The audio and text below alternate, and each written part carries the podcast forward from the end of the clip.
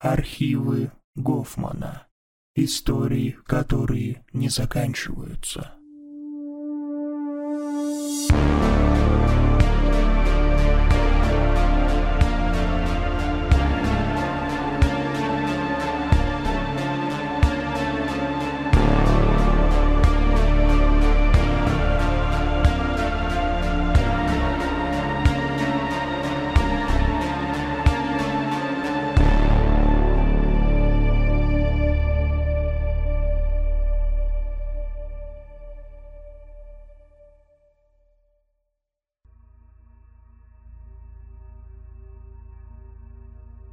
Я, как всегда, сидел в интернете и читал разные посты-страшилки. И как-то наткнулся на сайт легенд о моем родном городе. В большинстве своем это была откровенно глупая чушь и придуманные истории, впрочем, иногда доставляющие. Но одна меня заинтересовала. Там парень писал о заброшенной библиотеке. Мол, при царе Горохе, а сейчас в заброшенной часовне, в подвале хранились запрещенные книги по оккультизму, сатанизму и прочим вещам. Почему их не сожгли? А кто их знает? Может, нужны были, может, еще что. Когда пришли коммунисты, часовню разорили и забросили. А вот библиотека должна быть до сих пор там, если от нее еще что-то осталось. Ему об этом бабушка рассказала. Впрочем, доказательств своей истории парень не привел и все пользователи откровенно засмеяли его в комментариях. С автором мне связаться не получилось, зато я понял, о каком месте идет речь. В пригороде Орехозуева у нас была дача, и в детстве я часто гонял с мальчишками по лесу в поисках приключений на свою пятую точку. В один из таких походов мы наткнулись на руины церкви. От нее остался только остов с частично обрушившейся крышей – вросшей в заросли кустарника и травы. Мы пытались исследовать ее поближе, но земля под нами начала проваливаться, и мы оттуда убежали. Бабушка мне потом всыпала по самое не могу за то, что мы туда ходили. Правда, так и не объяснила, почему туда ходить было нельзя. У меня был отпуск и горячий зуд в мягком месте, требующий исследовать место моего детства. Если не ради истории, то ради ностальгии и забытой тяги к приключениям. Собрал небольшой рюкзак с едой, фонариком, водой, телефоном, аптечкой и веревкой и небольшим ломиком. Жил я уже пару лет как один, так что предупреждать кого-то об отбытии необходимости не было. Час на электричке, полчаса в душном пазике, и я на даче у бабушки. Она обрадовалась такому внезапному приезду плотного внука. Помня ее мнение насчет той часовни, сказал, что соскучился по ней и свежему воздуху. Полдня поболтали о том, о сём, помог дров нарубить, ну и по мелочи. Сходил в баньку. Вечером поел деревенской картошки с укропом, которая так классно выходит только у моей бабушки, и лег спать. Так хорошо мне уже давно не было, и поездка окупилась с лихвой. Рано утром сказал бабушке, что хочу по лесу погулять, что в принципе не было полностью неправдой. И я отправился в путь. Где-то через час, отчасти по памяти, отчасти по удаче, вышел на ту часовню. Она оказалась меньше, чем я помню.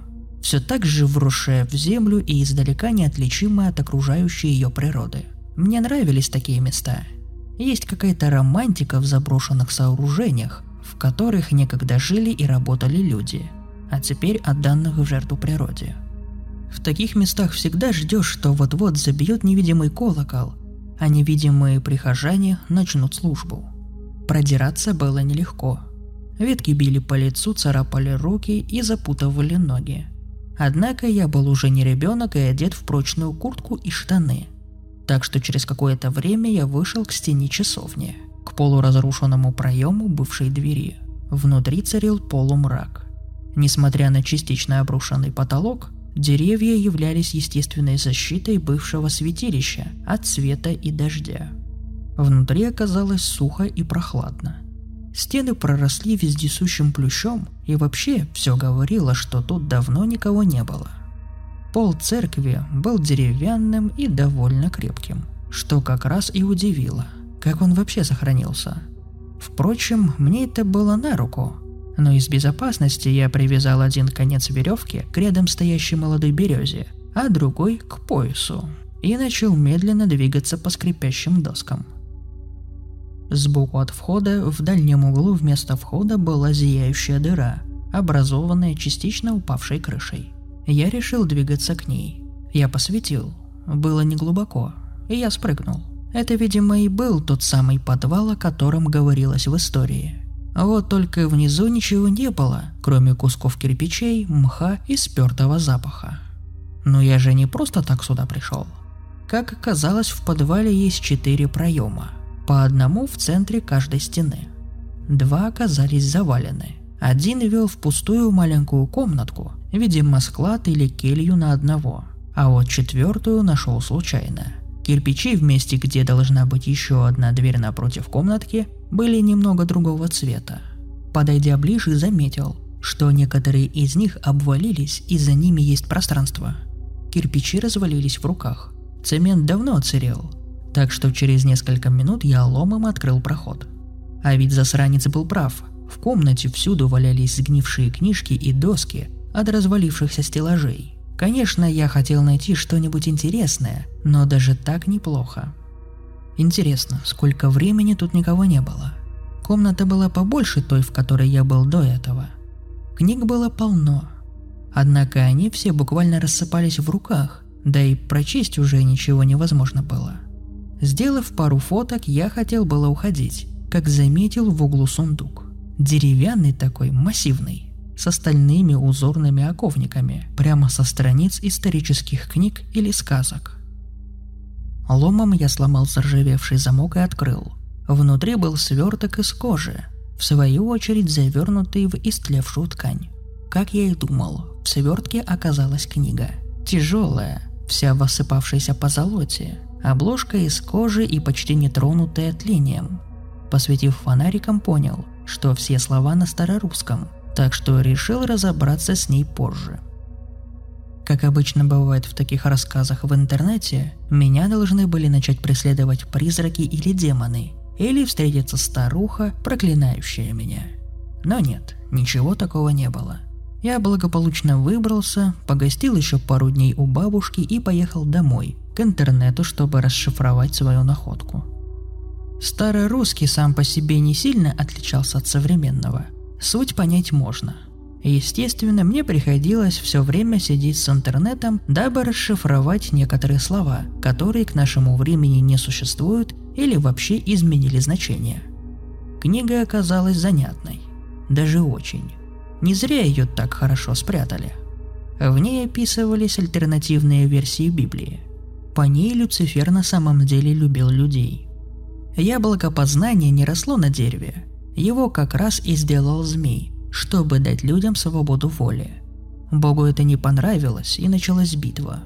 В итоге Бог победил и отвернулся от людей, как от своего неудачного творения.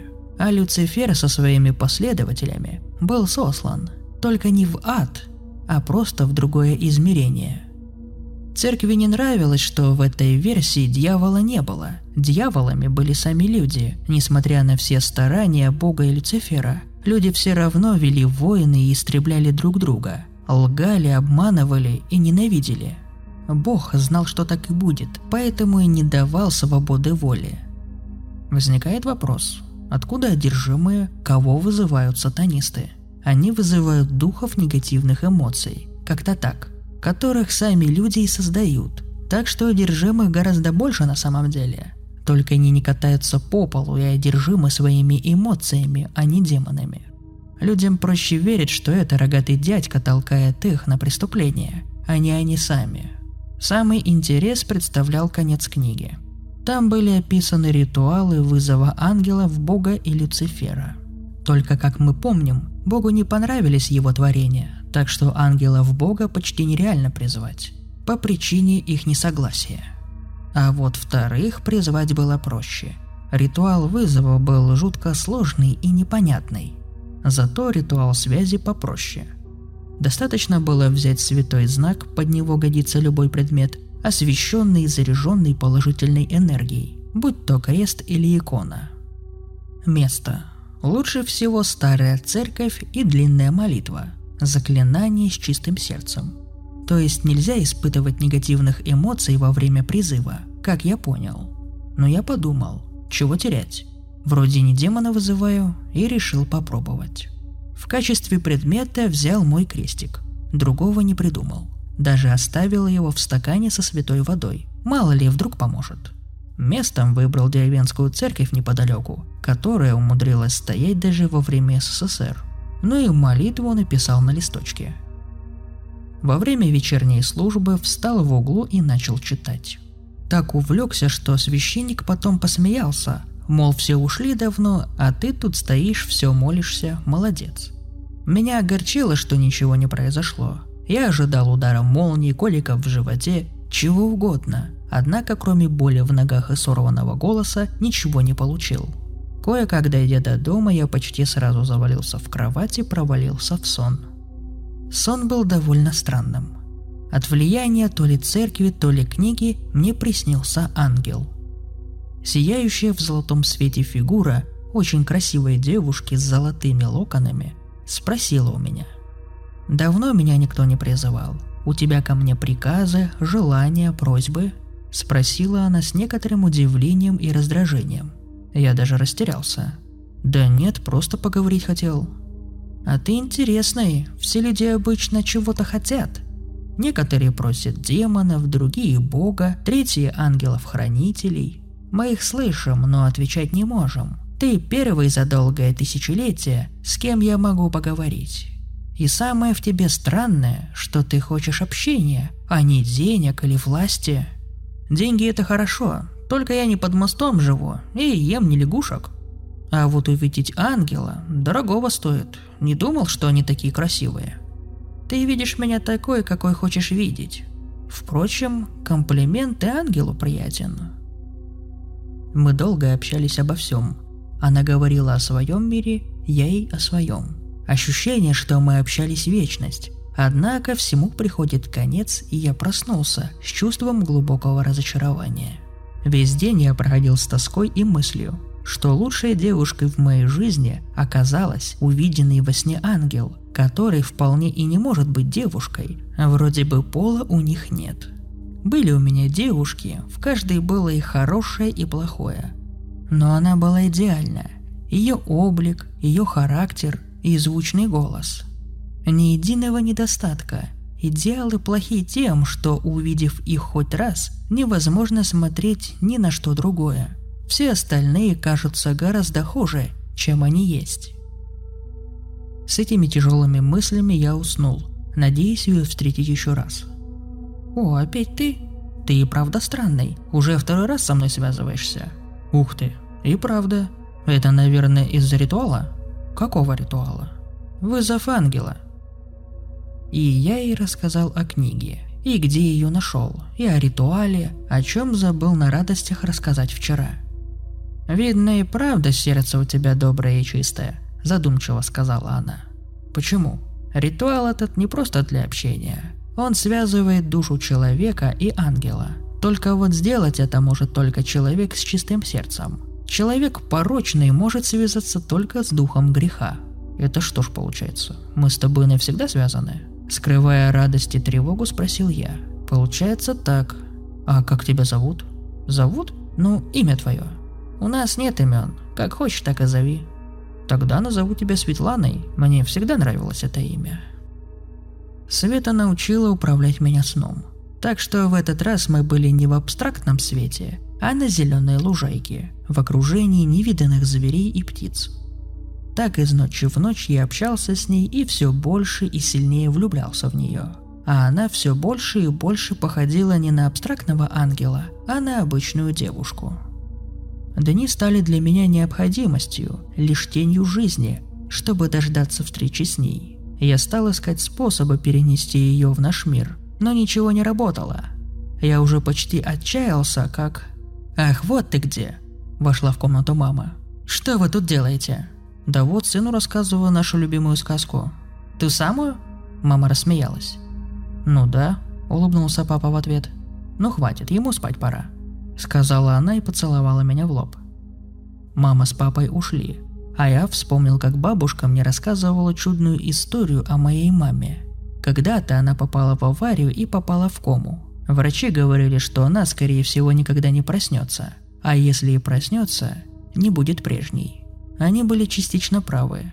Когда она проснулась, то не помнила своих родителей, ни вообще свою жизнь. У нее изменился характер, предпочтения, стала добрее ко всем, а после поменяла имя на Свету и нашла моего папу.